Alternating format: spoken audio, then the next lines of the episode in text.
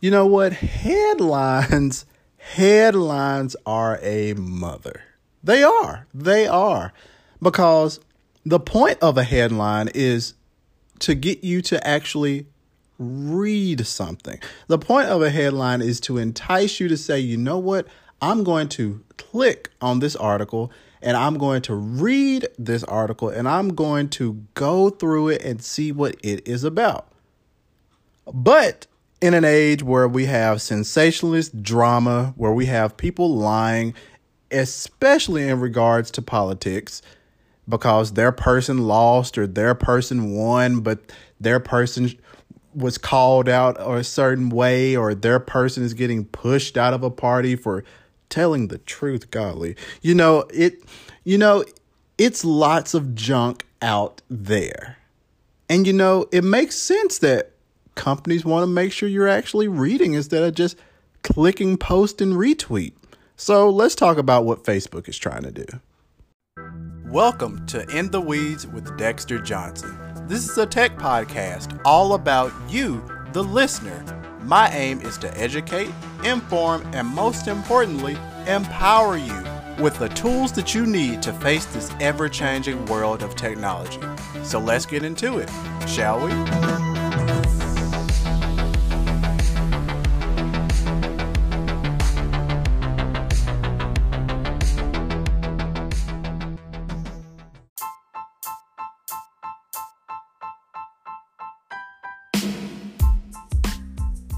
In a move that's eerily similar to Twitter, Facebook is trying to make sure that you've actually read the garbage that you are about to share to the rest of the trolls on your timeline. I'm sorry that was mean, but in many cases, it's true. With the bastardization of our timelines being filled with ads, being filled with bots, being filled with individuals spewing hate, fueled by headlines that are not true, by headlines that don't tell the whole story, by headlines that lie, by headlines that lead to articles that tell half truths, we need to ensure that, you know what, we're doing our parts in making sure that the content that is being shared and propagated throughout social media is actually content that is well read.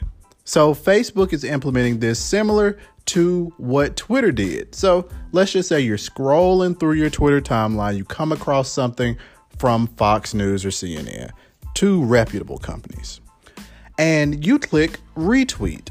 Twitter's going to pop up something which can be annoying at times that says, want to read the article first. And if you've actually clicked it and went to it in Twitter's in Twitter browser, note, notice I said in Twitter, then you're free to go ahead and retweet it. But you can actually retweet it anyway. Now, here's the thing Twitter has no freaking clue if you have or have not read this thing if you're outside of Twitter. Perhaps you read it on Feedly. Perhaps you read the same article on Apple News. Perhaps you were linked to this in Reddit. Perhaps someone sent you this thing in iMessage or via via SMS.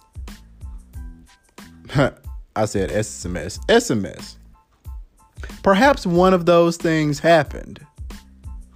Twitter does not know. So, therefore, when you're scrolling through the timeline and you just want to hit retweet on something, it prompts you to, hey, let's go ahead and read this. And you know what? It's annoying as all can get out, but it's honestly something that's needed in 2021. Because when things get shared, even if they are garbage and stupid, the, the way that all of these stupid social media networks work is that engagement drives things to the top. So if crap is shown as being engaging, it's going to flow to the top. So essentially, what Facebook wants to do is to skim the crap. And you know what?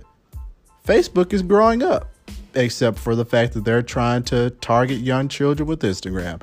But that's another podcast, and I hope that you listen to the previous one because then you would know exactly what I'm talking about.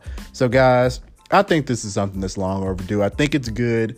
Facebook has been a cesspool for so long. But hey, you know what? Actually, tweet me at Dexter underscore Johnson. Do you use Facebook? Why do you use Facebook? Do you have any plans to get off of Facebook? And what type of things do you share? I look forward to hearing from you guys. And until next time, I'll holler at you. Thank you for listening to another episode of In the Weeds with Dexter Johnson. I'm hoping you're coming away more empowered, educated, and enthralled in the technological world. Be sure to tell a friend, share this episode, and follow me on Twitter at Dexter underscore Johnson. And most importantly, stay tuned for future episodes. Until next time.